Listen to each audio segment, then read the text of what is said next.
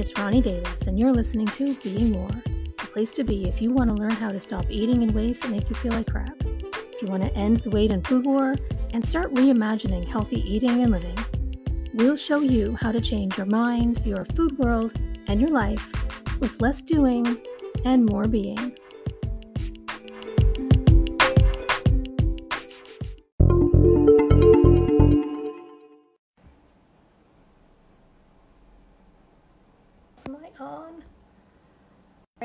Here. I'm trying to get on to join me.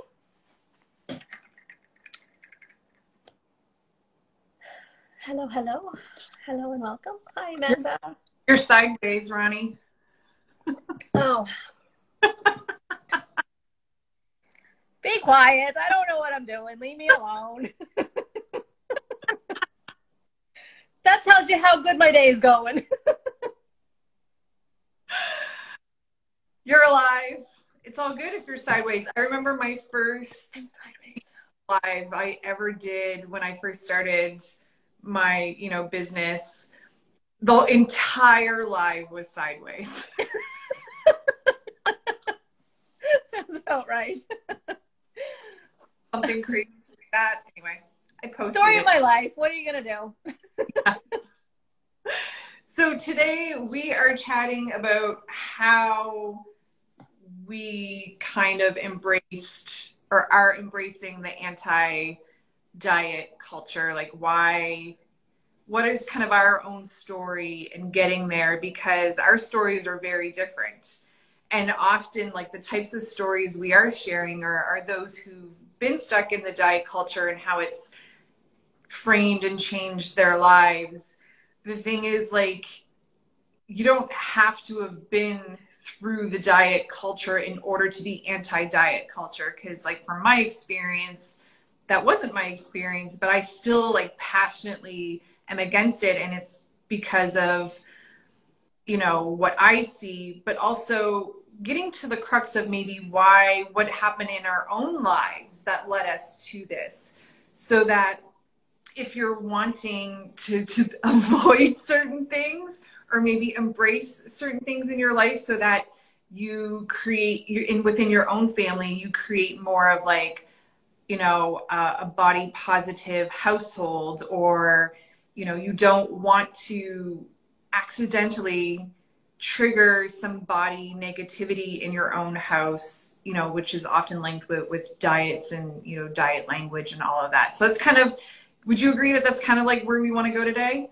Yeah, I think that it's important to talk for each of us to share, you know, how we got here because, you know, you don't have a long history of dieting. So, you know, from the outside, people may think like, what the, why does she care? And then, you know, for me, I was a diet success, right? like I was somebody dieting worked for, it worked incredibly well. I made a living from you know helping other people diet and so i think from the outside it's um, i think it's an interesting conversation to find out or to share you know how you got here and how i got here given you know we're kind of probably two people that most people wouldn't expect to be so anti-diet so i Right. just yeah i just think that's an interesting conversation So who wants to go first? do you want to start Sure.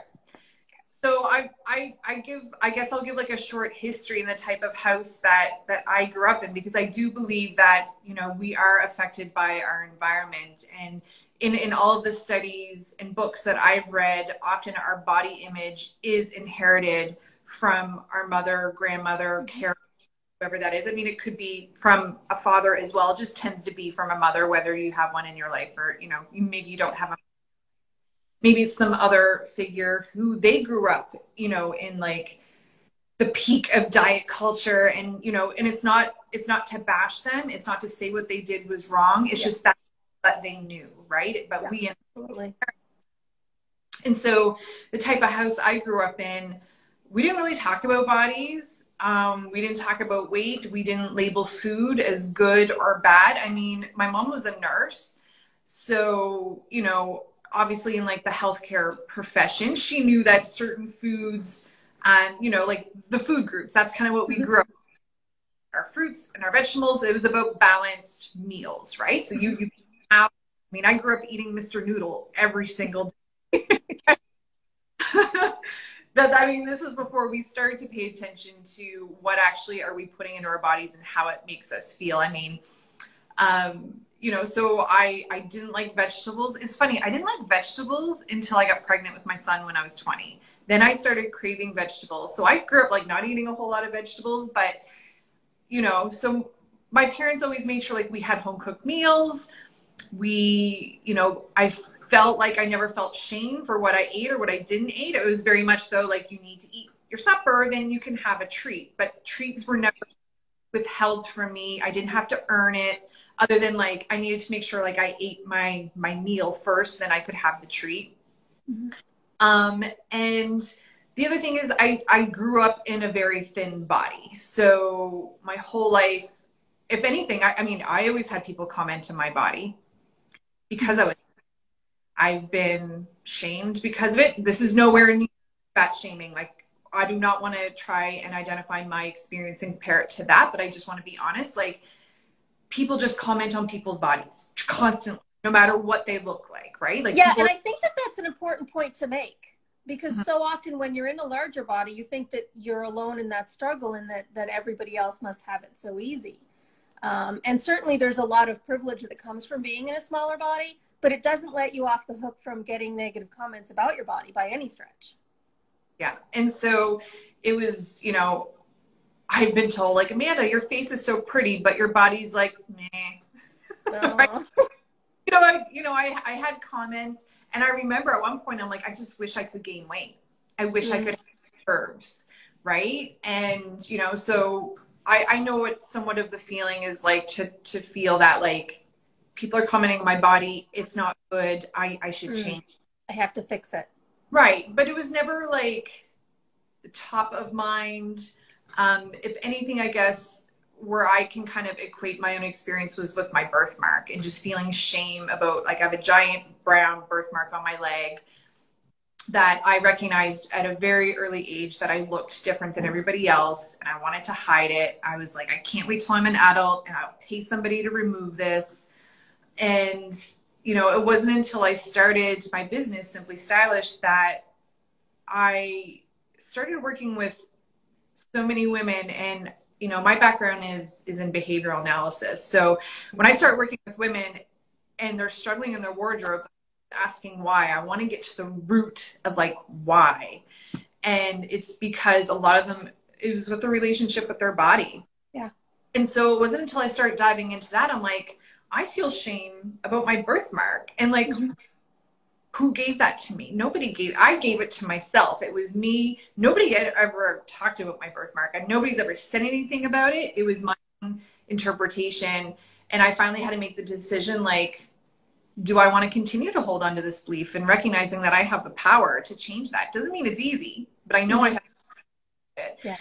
Consciously made the decision that I want to radically accept every part of me, and and so that was my own journey and that's kind of how i was like this is ridiculous like i'm constantly seeing women hide feel shame shrink emotional and verbal abuse towards themselves. Language directed towards themselves. And i'm like this has to stop. Like yeah. you know it's all you know we we we, we cry woman empowerment. But how can you cry, you know, women equality, women empowerment when we still heavily believe in and inc- incorporate diet culture into our everyday lives? Like to me, it's the opposite. Like you oh, so, yeah. want more power for yourself and more power for the other women when you're so busy trying to shrink yourselves and you hate mm-hmm. yourself talking horribly to yourself. And again, I don't want to blame the, the person for it. Yeah. It's the system. And yeah. so that's why we started this, so that women can kind of wake up. It's not to shame or blame the women. This was given to them. This was yeah. inherent to them. But recognize, you know, if this is the system, and if you continue to hold it up, it's going to continue to perpetuate, and we have to break it at some point. So you know, acknowledging that, I, you know, I do have you know, privilege living in a thin body. So I was never felt the pressure to ever be on a diet. I never had doctors. I never had my parents Yeah. I should lose weight. I never had friends commenting, you know, so I, I had that privilege of, of living in a body that society deemed as as healthy and as mm-hmm. good, as worthy and as beautiful. So I wasn't constantly getting those messages. Doesn't mean I didn't hear it, right? Like, it's bombarded in marketing and shame marketing everywhere, right? But freedom is like my core value Yeah. Freedom is my core value and it's always been my core value. When i looked back you know at a young age like nobody tells me what to do. Like i will back. Like do Yeah. not like the idea of food restriction makes me rage. Like when i started having digestion problems and i contacted a, a naturopathic doctor and i'm like i don't want to do food elimination. Like it like i could feel the anxiety in my body just of not being able to eat the foods that i love so like diets don't appeal to me because nobody's going to tell me what to do. I am my own boss. I get Yeah. to decide what's best for me. However, I do recognize though, like like if we're having gaps in our knowledge about what food makes us feel good and what's not, I think it's okay to like educate yourself. What what is it about this food that might not my body might not be liking? Like food you know, and how our body reacts to food tells us information. And if I'm lacking that information, I think it's okay to seek out that education, but it doesn't mean it's a diet. Just because your body's changing, your body's reacting to things, the solution isn't always to restrict or to go on a diet. Right? It's not, it's not always like the first thing you should be going for. And also recognizing, sorry, I'm like on a rant. that when women you know, are gaining weight or they are binge eating or they're emotional eating, again, the diet is not the solution because it's not the problem. You know, the core issue is something that you're feeling probably with maybe your mental health or emotional health, and you're going to food to fix it. It's almost like when you have um, when you see a lot of, and I see it with a lot of people who struggle with their mental health and can't get help or support for it, they turn to drugs, right? They're like just looking at anything to survive. And so Yeah. some people use food to do that and trying to fix it through food isn't going to fix it, right? Like Yeah, Sorry. one of the things that I always tell clients, because most people don't understand this, is that dieting creates a lot of those problems. Like the diet itself, the act of restricting, creates a lot of the problems that we have with binge eating and even emotional eating and all of those sorts of things. It full on creates the problem. So here you are, this is an emotional eater or binge eater or whatever, and so you're putting on weight because of it. So you think, well, how do I fix it? Well, I have to fix it to diet. I have to diet. That's how I fix it because that's what we're taught we're supposed to do. So you try to fix it through the diet because you think you're doing the right thing, and then it just contri- it contributes to building those patterns that keep you stuck in that cycle and then it just it just fuels self-loathing and it fuels fuels distrust and it just keeps fueling all of those those patterns of eating behaviors it creates it a lot of times So I, I did tell you, like, I have been on one diet and it wasn't to lose weight. Um, Yeah. my, I told you my husband, one of his staff members, you know, was into bodybuilding and it was when the keto diet first, you know, Mhm. really bad diet was the keto diet. And so he was on it and they were, you know, all the guys were talking about it at work. And so my husband like bought a book and started doing research and he's like, I think I want to start doing this. And the thing is, like, when we eat, we eat what we eat together. Like, we're not, I'm not making separate meals. My husband didn't have time to make his own meal. So it was like basically, if my husband was going to do this, I was going to do it with him. And he did explain like the science behind it. And for my logical brain, it made logical sense. And so we started to do it because we thought, like, oh, the science makes sense mm-hmm. we will be healthier, we'll have more energy and all of this because of it.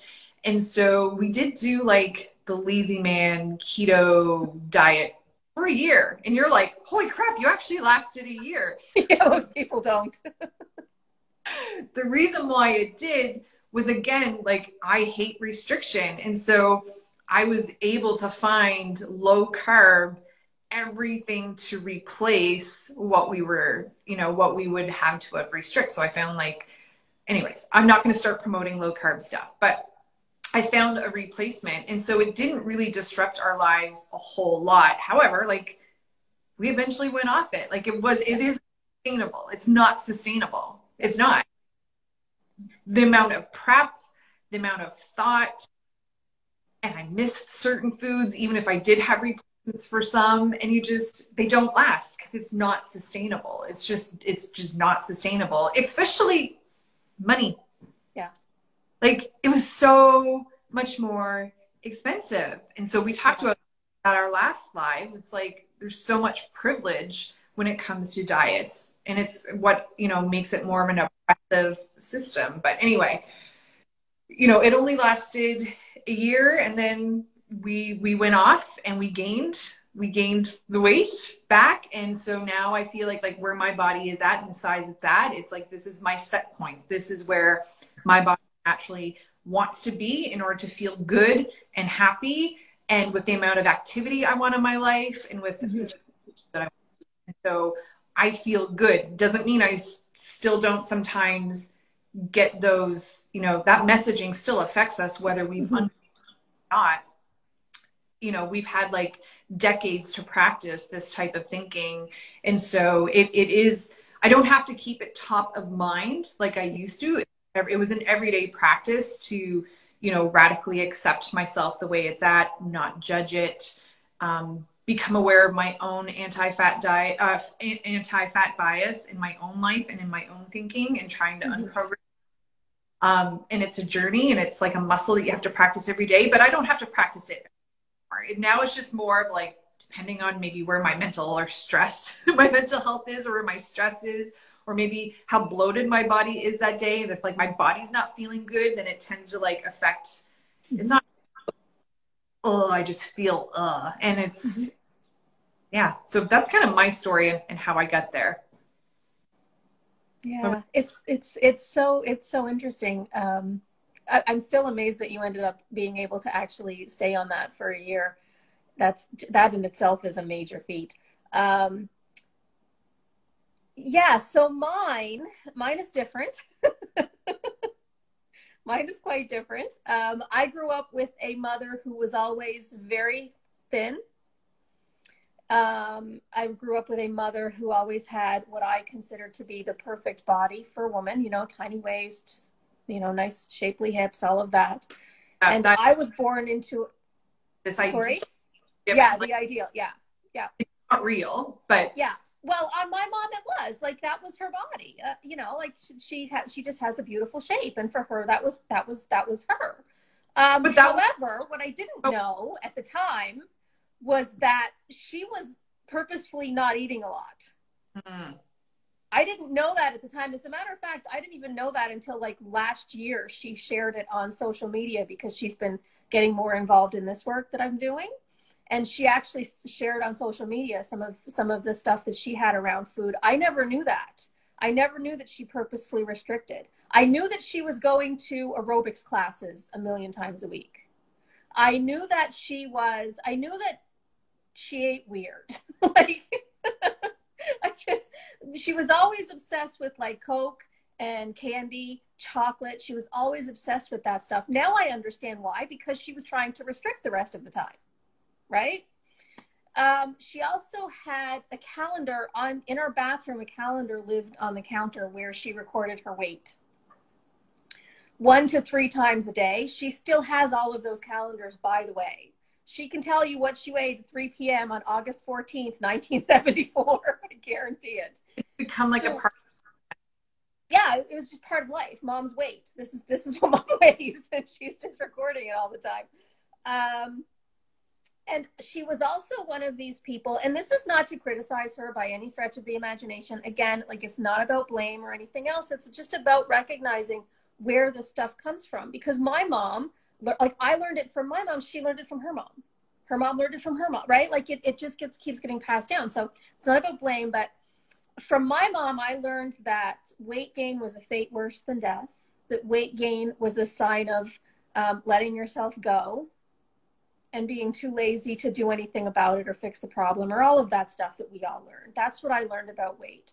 And I was always very, very small, but um, I had a very different shape from my mother. It was a very square shape, so a thick waist. Just I just have a naturally thick waist. And I kept waiting for my body to change to look like hers. I thought, you know, when I hit puberty or something, it will. When I become an adult, it will. It never did. It just I've always had this square shape. So and around, it's, I, I, it's about your skeleton. Oh yeah, yeah, hundred percent. It's just my body. It's just the way my body is. There's nothing wrong with it. No, no, but it's like I just want to point that out because one of the, the reasons why a lot of women are like, oh, Amanda, I don't want help in my wardrobe because my body is going to change. I plan to lose weight. I yeah. plan the size of my body. And what I tell them, your body shape is not depending on size.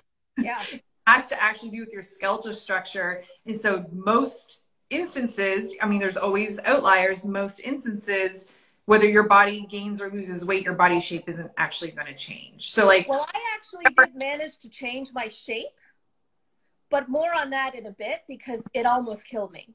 Right. So, I think that's a really good point to make, and it's going to tie in really well in a second to where I'm going with this because, um, and I've always had more of a stocky build. Like, I, I have. I don't. Well, I hate the phrase "big boned," but I'm. I'm. I always describe it like a, I'm a workhorse. Like I'm. I'm just. I'm built like you know you're not kind of a thing. I'm not delicate. No, I'm not delicate. and I never liked that either. I, I liked, you know, I, I, my mother has like the tiny little bone structure and she's, you know, I, so I just never was. And so as soon as, you know, teens hit and I started putting on a couple pounds, it was horrifying to me in, and I internalized it all. Nobody ever said anything to me about my body. And I think this is a really important point too, because you don't have to have people necessarily pick on you for your body to internalize the messages you see people say to everybody else about their bodies or about everybody else's bodies. Because you see somebody like i would see you know my mother or somebody else oh it's so sad how so and so gained so much weight.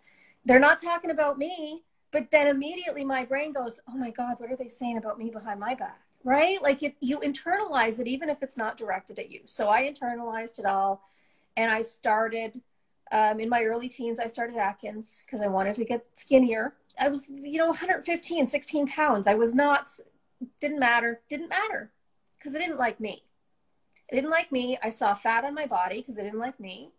And I needed the validation of just trying to get smaller. Atkins, of course, I've talked about this a million times. I won't go into a whole thing. It started 20 years of weight gain. just because the cycle that's what happens when you go on a diet you're more likely to gain weight than you are to lose weight over time right? So um yeah so uh, in my early 30s um, self-loathing had hit a new low. I was completely and totally hated myself with everything in me and i was completely desperate and i started um, you know, I did the this time I'm serious, I'm going to do it kind of a thing. And that year it stuck. It actually stuck. I took it, I got the weight off and it stayed off. And I thought that that losing weight would solve the weight problem. I thought it would solve the weight and the food problem. But you viewed yourself. Yeah, but I, I thought it would solve the problem. But what I didn't realize was that that wasn't the problem. The weight struggle and the food issues, all of that stuff was the symptoms. So losing weight didn't do anything to fix it. And I got down to my quote goal weight, but I still hated myself and my body. And then I was just obsessed with putting the weight back, uh, like I was terrified to put it back on. So here I am obsessed about food all the time. I'm still hating myself when I look in the mirror, no matter what size I was. So I decided I would compete in figure competitions. Oh, let's let's take what? You, you had to take it to another level. Oh yeah, well because you get to the goal and you don't you don't get that feeling you want. So then what? Well, I'll get a trophy. That'll fix it. I destroyed my body. I full on destroyed my body and I I built curves. I did. I changed the shape of my body. I built curves. But it was 2 to 3 hours a day of training. It was eating in ways that I don't like it makes me throw up to just think about it and it was eating in ways that contributed to binge eating and bulimia. Like full on caused binge eating and bulimia in me. And um, blood sweat tears pain all the time. Like my body hurt all the time. It was torture. And I became a trainer in 2010, and I start like you when you start hearing stories of other women. So 2010, I start training other other women, and I'm still sort of in the middle of it myself. I'm still in the middle of trying to perfect my body so that I can be finally be happy and all of that. And at that stage, I was still fairly bulimic. I was definitely still binging. I was still fairly bulimic, and I was um, you know, really starting to struggle with depression symptoms and anxiety because you can't be bulimic and not have some depression. Like I, I couldn't anyway. That is, it's a horrible way to live. So anyway, um, so my mental health was going downhill fast. It was going downhill bad. It was going downhill fast. I ended up hospitalized for the, an eating disorder, eating disorder at one point. Um, you know, there were many nights I thought I was going to eat myself to death. Like it was really, really bad. So I had to find my way free from it. I had to find healing. And it took me a really long time.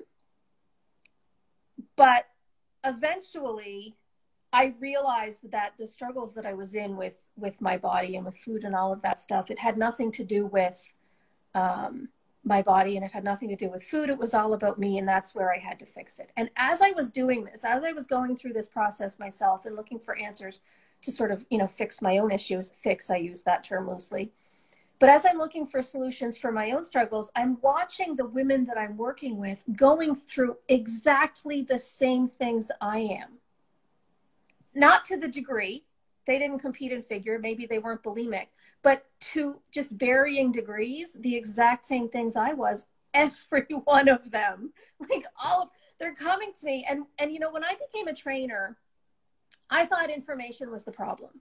And this is what most people believe.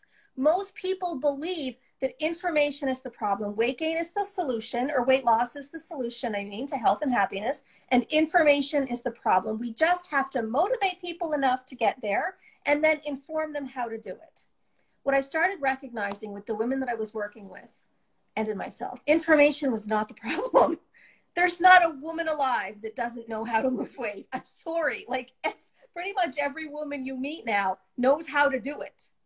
Every woman you meet has some idea of what foods are good and what foods are bad and how her body reacts to different things that she's eating. Information is not the problem, I realized. And every almost every single woman I worked with, I was also hearing, I was hearing them come to me and saying things like, um, I've been dieting my whole life women in their 50s 60s I'm, I'm, i've been dieting my whole life but i'm so stupid i'm heavier than ever and the ways that they would talk about their bodies. And so as i'm searching for solutions for my my own issues i'm also digging into okay how can i help these women better? Because i'm giving them the answers but they're not sticking to them. So how can i better help these women too? Because i didn't want to just be one more thing that they failed. And then I started falling into some of um, some of the research around why dieting is like specifically the fact that dieting is failing most people. Like 95 to 98% of people who diet regain all of the weight that they lose, and up to two thirds of them weigh 11, up to 11 pounds more than when they started within five years. They don't teach you that in personal training school. they don't teach you that so when i started you know finding this stuff and, and all of this this information and these studies and really understanding why because again like you said i was the same way. Like i was in therapy for a year or so for the eating disorder. And every week or every month because i only saw him once a month. So every month i would go to him and i would say why? Why am i like this? I, like i always just felt like understanding the why.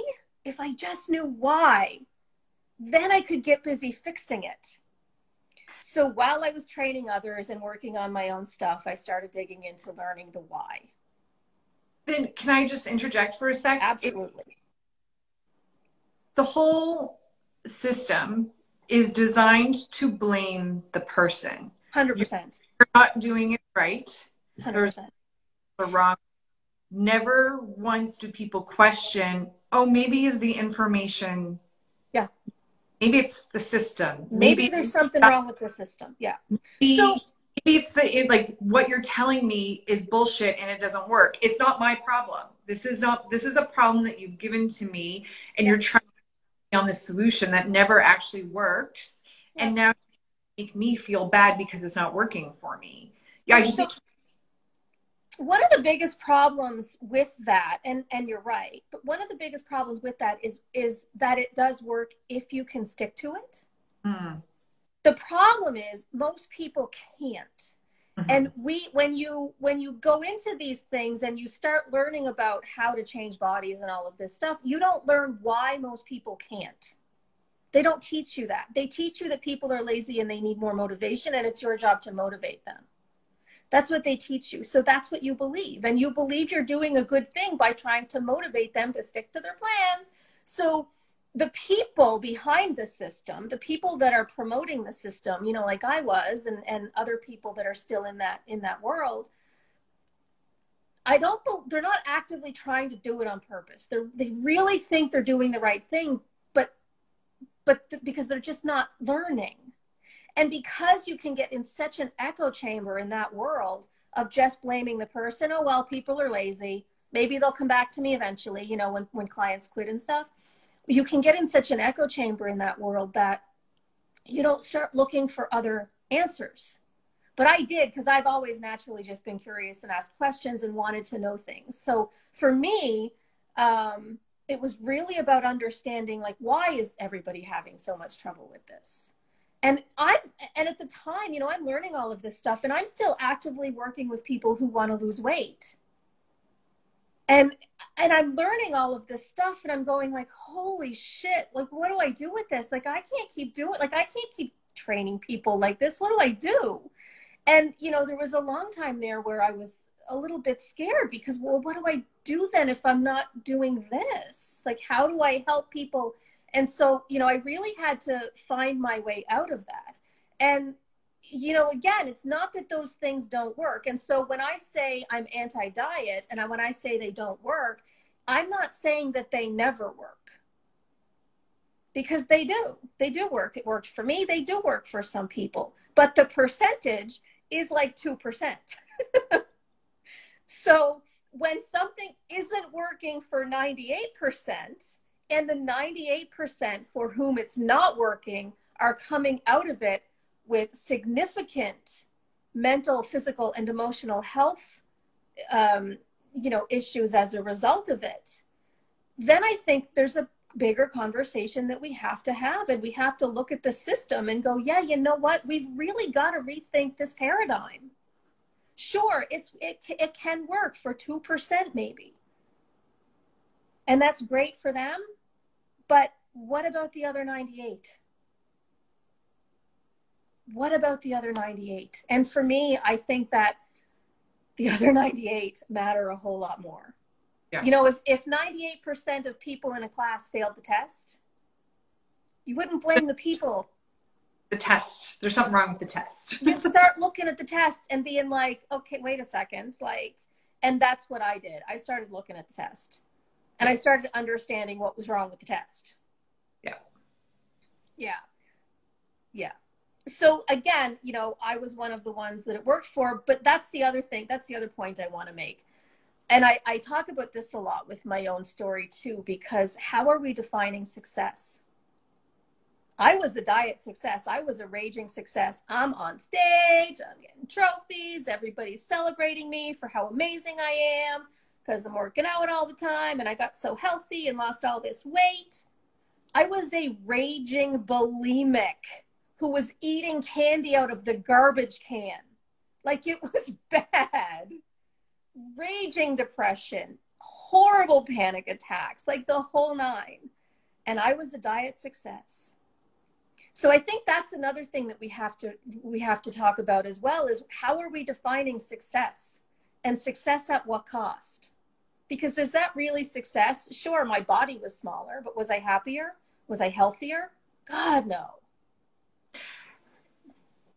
I want to ask a question. So, you know, I, I most people I've told you before, I'm, I'm not really loving Facebook anymore because I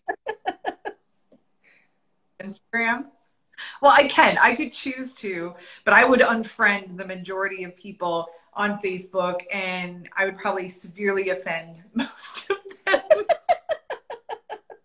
but I have so mostly there's women on you know that I'm friends with on Facebook, and of course, like every third one is on a diet and promoting their diet and t- saying how much it's changed their life and how much happier they are and how much unhappy they were before because yeah. their energy and, and all of that. And so, like, I have those things always popping up, going, okay, she's saying she's feeling better. Yeah. She's saying she's happier yeah so, you know, those are measures. That's such a great point. Of success, right? But then I question, I, I try and peel back the layer of is it because she feels like because her body is smaller, she's morally superior now? Yeah. Like, she hate herself before because she was taught that fat was bad and that fat is lazy. So she associated that meaning body where it might not actually have been true. If she just learned to love herself in every size of her life, she may not have judged herself at that point. But because that was given to her and she agreed with it, she did feel like shit before. Mm-hmm. Did feel bad. Mm-hmm. And then able to shrink her body, then she's like, "Oh, I'm now fitting the mold." Yep. Now so now I do feel better because visually I don't have this extra weight on me and I'm not judging myself like I used to. So I always like, I'm not in her, I'm not in her body. I don't know this, but I question that. I, I yeah. want to try back that layer of like, why do you feel better? Is it just because you feel like you've, your body here because of what it looks like? Or do you actually do feel better? Do you feel yeah. more superior? Do yeah. you feel you're more worthy because of how you look? Then there is a possibility that yes, like if she was the way she was eating, the way she wasn't moving, and all that. And she had no energy. Um, and now because she's changed what she's ate, she's changing the, you know, maybe her activity level, level and she is feeling better. So now she's like, well, this all works. Yeah. This all. So what do you, what are your thoughts on that? So, oh, that's such a great point.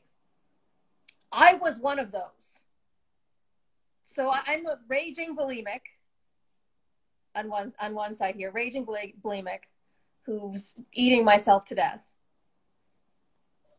at home alone, but publicly on social media, sharing all the photos of my magnificent transformation and bragging about how amazing I feel because you do. So when you start getting stronger, when you start getting in a body that's stronger and more fit, um, you yes you want you absolutely and smaller you absolutely feel morally superior. And I'm i don't like admitting that. It's not an easy thing to admit. Most people probably wouldn't admit that but it's the reality. Um mm-hmm. it's the reality. It just is. That's how you feel because everybody is telling you you're morally superior how can you not feel that way? Everybody had puts you up on a pedestal. When you do they put you on a pedestal and so you go oh yeah you're right. And so when you're getting praised you feel amazing. Humans love validation. That's what we crave. And when you're not able to give it to yourself you need it from other people. So when you lose weight i mean nobody is validated more in our culture than people that lose weight and start doing the gym and all of this stuff they are praised so when people start validating you and praising you for that you feel better you feel mm-hmm. better emotionally because it makes you feel like a better person. So you feel stronger, you feel better about yourself, and it starts to make you feel better. Even and as you said, as you start changing some of the things that you're eating, right?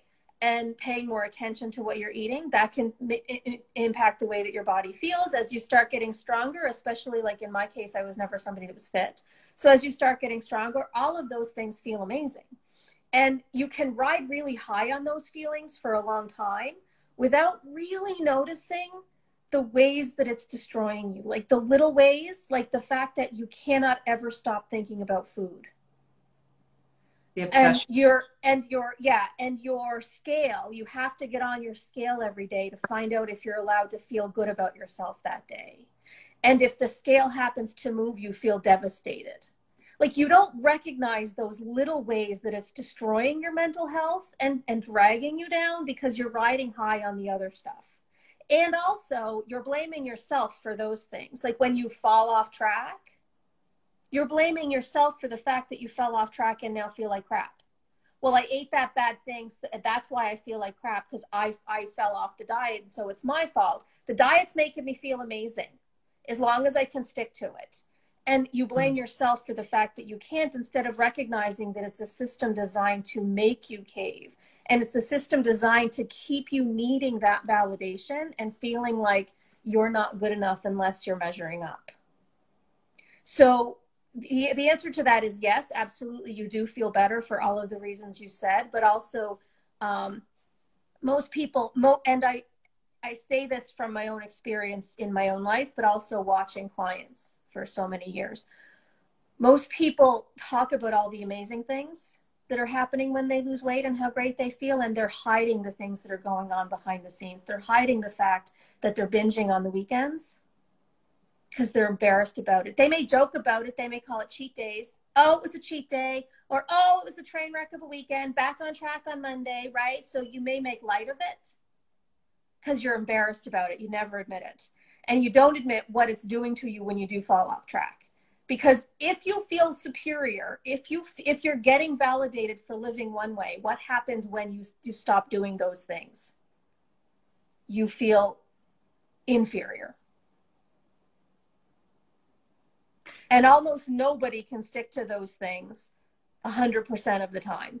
So at some point, you're falling off and feeling inferior. And the more you fall off and feel inferior, the more it starts impacting your mental health and the way that you feel about yourself. And the more inferior you feel, the worse choices you end up making for yourself. Yeah. Self punishing choices, you know, um, with food and even with exercise. Because so many of us use exercise as punishment. I did. Yeah, absolutely. So that's what I would say to that. And again, you know, I can't speak to anybody for the, the experience of anybody on your timeline, but anytime I hear anybody say, I feel so amazing, my brain is instantly going, Really? Really? Do you really? Because I've been there. and and the constant fear of gaining the weight back is right. always present. It is always present, and nobody talks about that either. It is a non-stop fear of gaining the weight back and having somebody see you if you did gain the weight back and what they're thinking about you if, if they see that. Yeah. And another thing that that popped up, I was on a client call yesterday and she, you know, I was helping her create some outfits for um, a branding photo shoot for her. And so she had been buying clothes for her branding photo shoot and you know, she said, you know, Amanda, I was buying all these things and I didn't want to get the next size up. I refused and I said, let's talk about that. And she quickly is like, no, Amanda, like I talked to myself really nicely. I, I haven't my body. I, I, you know, I don't bash it. And I'm like, I, I don't doubt you. you yeah. Doubt it, but you just had a belief that you refuse to go up a size in your clothes because it was a size bigger. So there's a belief there. There's yeah. an that going up and being a bigger size is a bad thing and you're going to refuse to do that. And she was just like, "Oh, oh, you're right." Like you don't have to hate on yourself. You don't yeah. have to talk bad about yourself in order for diet culture to be insidious and make mm-hmm. its way belief system and to have yourself. And and i and you don't even like i some of the people who hate on themselves the worst that i've come in contact with are like the smallest people. Oh yeah.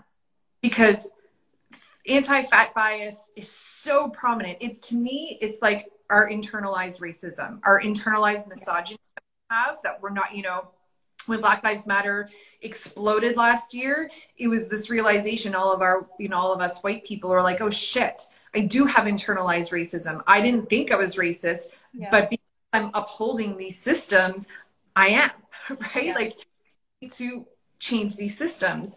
And so just because, you know, you live in a smaller body doesn't mean you don't have anti-fat bias in you. I believe we all have it. I, in my experience, some of the people in smaller bodies have it even more and they're in smaller bodies because they have so much fear over weight gain that like my mother because they're they, spending their entire life micromanaging every morsel and desperately trying to keep themselves at an acceptable weight. I remember um, a year or so ago, I was at a a, a, conf- a business conference, and this this wasn't health and fitness. It wasn't a like it wasn't a, it was just a random business businesses like women in business and all all types of businesses were there, and the conversations around food like it. it's everywhere. And I, I try to avoid it but i was walking by the buffet table at one point over the weekend and there was this very tall elegant woman standing by the, the buffet. And um, i heard her say something to the woman that she was talking to.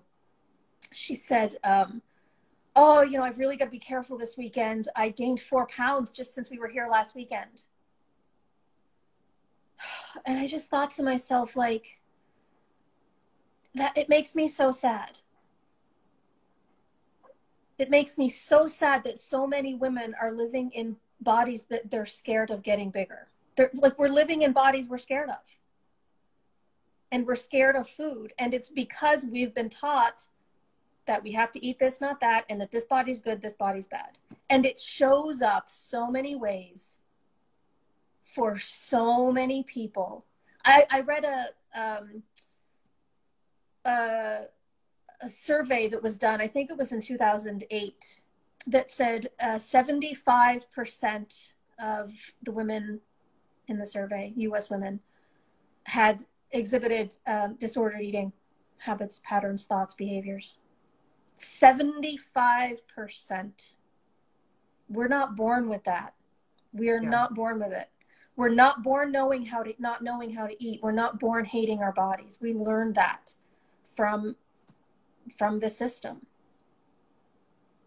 and that's well, one of the reasons why it's so important to share our stories even the even the success stories like mine because let's get real about what's behind the success see it's funny that you call your you called yourself a success and i don't think it's like to me it's the opposite of opposite of success well i call so, myself a success because on the outside like that's what people call success that's why and that's why I do that because I, I want to really drive home that this is what's behind what you what you're calling success stories. Every time you see somebody post a before and after photo going on and on about how much better they feel and how amazing life is now and and you know all of this every time you see that success photo think about what the reality might be behind it because my story is not unique. And that's why I use the word success with mine, because I want people to start thinking about the way we're defining success when we see weight loss transformation photos. Because that's the reality behind most of them. When you see a weight loss transformation photo, the person that you are um, congratulating today, there is a 98% chance that person's going to be heavier, this back to the same weight by next year, and even heavier within a few more years. And also, there is almost a 100% chance that that person is terrified every day of putting the weight back on and obsessed with food and her scale. And that's how she got the weight off. And so that's why I talk about that in terms of success, because that's the reality of weight loss success. And I want to change what we define as success. Yeah. Well, I think this sense? is, it, oh, absolutely. Yeah is a good place to end it. Um, yeah, we went long today. I feel like we could talk all afternoon if we let ourselves. I, I, think we could pro- we probably covered like two or three topics in in this. um, anyway, we will. I would like to talk our next slide to be about the pandemic mm. that has done to us you know how we're interpreting that through our, our judgment of our bodies and so I love this. I think this is, oh, I just got goosebumps. We definitely need to do this one. So I think that we need to talk about it from the perspective of coming out of the pandemic, potentially even with weight gain, especially as we go into summer, because I know that a lot of women are coming into summer, coming out of the pandemic, worried about weight gain, worried about smaller clothes. So I think we can really dive into this one pretty good yeah so i think we'll we'll talk about that next week um because you know i'm seeing women bawling in their mm-hmm.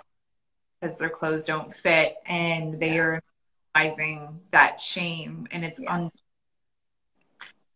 so we will talk about that so thanks ronnie again for the wonderful chat and thank you for anybody who showed up and got any part of this conversation. It was a lot of fun so if you stuck with us thank you for that. Yes. Hope you guys have a great rest of your day bye ronnie bye